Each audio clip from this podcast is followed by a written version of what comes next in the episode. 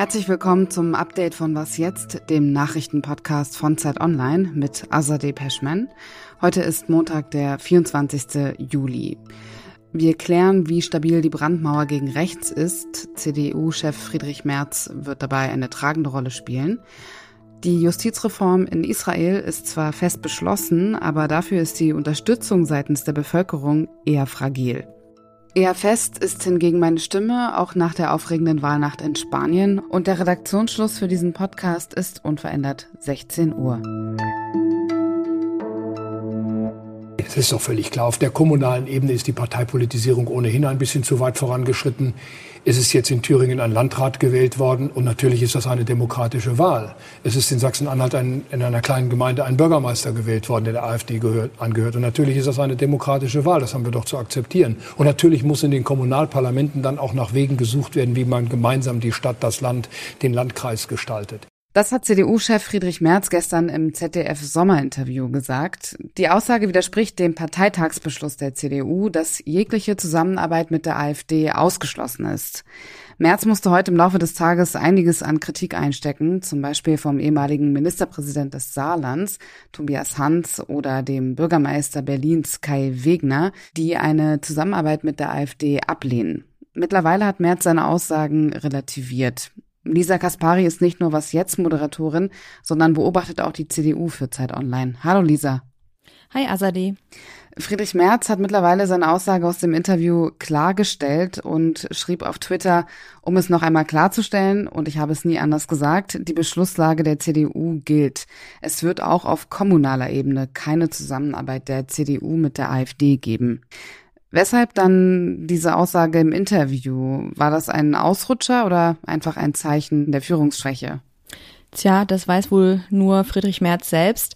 In dem äh, Interview hat er auf einen Einspieler geantwortet, in dem Kommunalvertreter der CDU davon sprachen, dass sie heute schon mit der AfD umgehen müssen vor Ort ähm, im Osten Deutschlands. Und dann sagte Merz eben, okay, auf lokaler Ebene muss man nach Wegen der Zusammenarbeit suchen. Das klang aber eben ganz furchtbar beiläufig. Und das hat natürlich die Menschen total alarmiert, auch in seiner eigenen Partei, denn er hat ein Tabu gebrochen damit.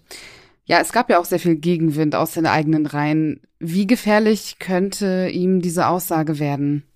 Merz kämpft ja schon länger mit Autoritätsproblemen. Ja, wir erinnern uns an den Gastbeitrag von Hendrik Wüst vor ein paar Wochen, wo der NRW-Ministerpräsident sich in Stellung brachte als möglicher anderer Kanzlerkandidat. Friedrich Merz hat ja auch mit Blick auf die AfD seine eigenen Versprechen nicht halten können. Er hatte ja gesagt, wenn er mal Parteichef ist, dann halbiert sich die AfD. Das Gegenteil ist der Fall. Ähm, sie ist jetzt auf einem Höchststand. Das ist natürlich nicht nur Merz schuld, aber das zeigt, dass die ähm, CDU momentan keine Antworten auf die Probleme Probleme im Land so richtig hat. Und deswegen glaube ich, dass man auch jetzt nach diesem erneuten tja, wie will man es nennen, Fauxpas oder erneuten Entgleisung, das passiert ihm ja immer mal wieder, dass es für ihn schwieriger wird, den Anspruch auf die Kanzlerkandidatur in der eigenen Partei aufrechtzuerhalten. Während die CDU gerade ihren internen Streit offen austrägt, schreibt der AfD-Vorsitzende Tino Kropalla zu der Debatte auf Twitter, nun fallen erste Steine aus der schwarz-grünen Brandmauer. In Ländern und Bund werden wir die Mauer gemeinsam niederreißen. Ist das jetzt die Sicht der AfD oder bröckelt die Brandmauer der CDU tatsächlich? Tja, auch hier war es ja wieder Merz, der seiner Partei gedroht hat, wenn irgendjemand von uns die Hand hebt, um mit der AfD zusammenarbeiten, der steht am nächsten Tag vor dem Parteiausschluss. Und äh, das ist jetzt schon mehrfach nicht passiert. Ja, die Brandmauer, die bröckelt schon länger im Lokalen. Da gibt es Zusammenarbeit mit der AfD, aber übrigens auch von anderen Parteien. Und in Thüringen ist sie ja gerissen, damals, als die CDU gemeinsam mit der AfD zusammen den FDP-Politiker Kemmerich gewählt hat.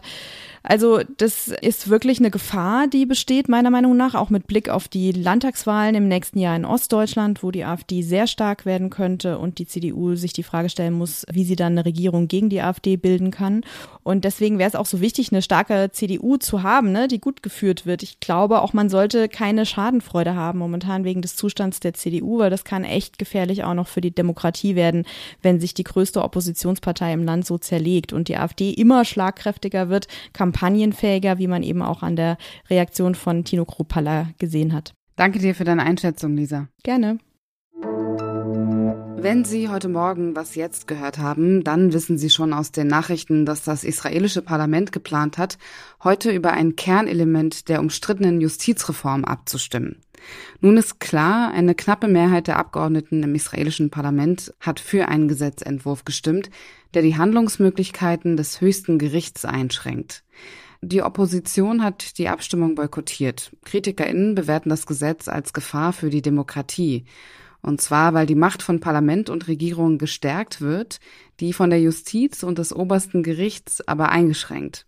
Seit Monaten protestieren viele Menschen in Israel gegen dieses Vorhaben und waren auch heute wieder auf der Straße. Der Druck wächst. Wirtschaftsunternehmen und Universitäten werden bestreikt und auch Ärztinnen waren schon im Warnstreik. Dazu kommen Reservistinnen der Armee. 11.000 von ihnen haben angekündigt, ihren Dienst nicht anzutreten, wenn die Justizreform beschlossen wird. Heute früh haben hunderte Demonstrierende in Jerusalem den Zugang zur Knesset blockiert. Die Polizei nahm einige von ihnen fest und es kamen Wasserwerfer zum Einsatz. Für den Abend sind weitere Massenproteste angekündigt. Gestern hat Israels Präsident Isaac Herzog der Koalition und Opposition einen Kompromissvorschlag zu dem Gesetz unterbreitet.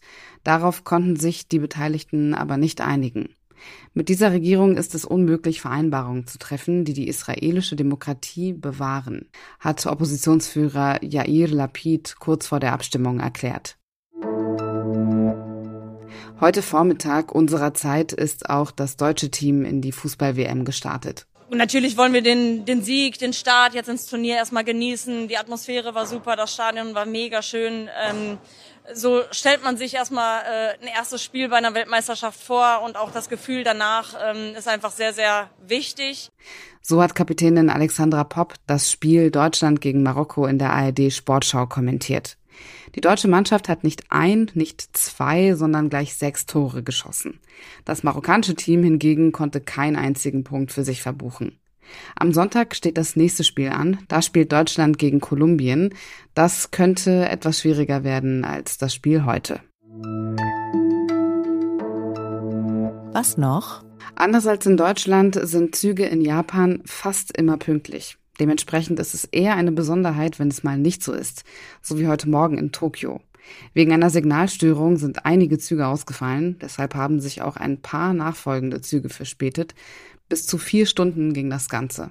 Mehr als 110.000 Menschen in der Hauptstadt Japans sind davon betroffen. Und auch das ist im Gegensatz zu Deutschland etwas Besonderes. Die verspäteten Züge haben es bis in die Hauptnachrichten geschafft. Das war das Update bis hierhin. Morgen früh hören Sie an dieser Stelle meine Kollegin Elise Landcheck. Dann erfahren Sie, weshalb es der chinesischen Regierung so wichtig ist, dass Russland das Getreideabkommen mit der Ukraine ganz schnell wieder aufnimmt. Was jetzt der Zeit.de ist die bekannte Adresse für Fragen, Lob und Anmerkungen zu dieser Folge und zum Podcast allgemein. Ich bin Azadeh Peschman. Einen schönen Abend Ihnen. Wie ist es eigentlich für dich, so dieser Rollenwechsel zwischen mal moderieren und mal selber als Gesprächspartnerin auftauchen im Podcast? Ich finde das großartig, dann muss ich mir nicht immer die Fragen ausdenken. Und umgekehrt hab, muss ich immer, ja, und umgekehrt muss ich nicht immer auf alles eine Antwort haben.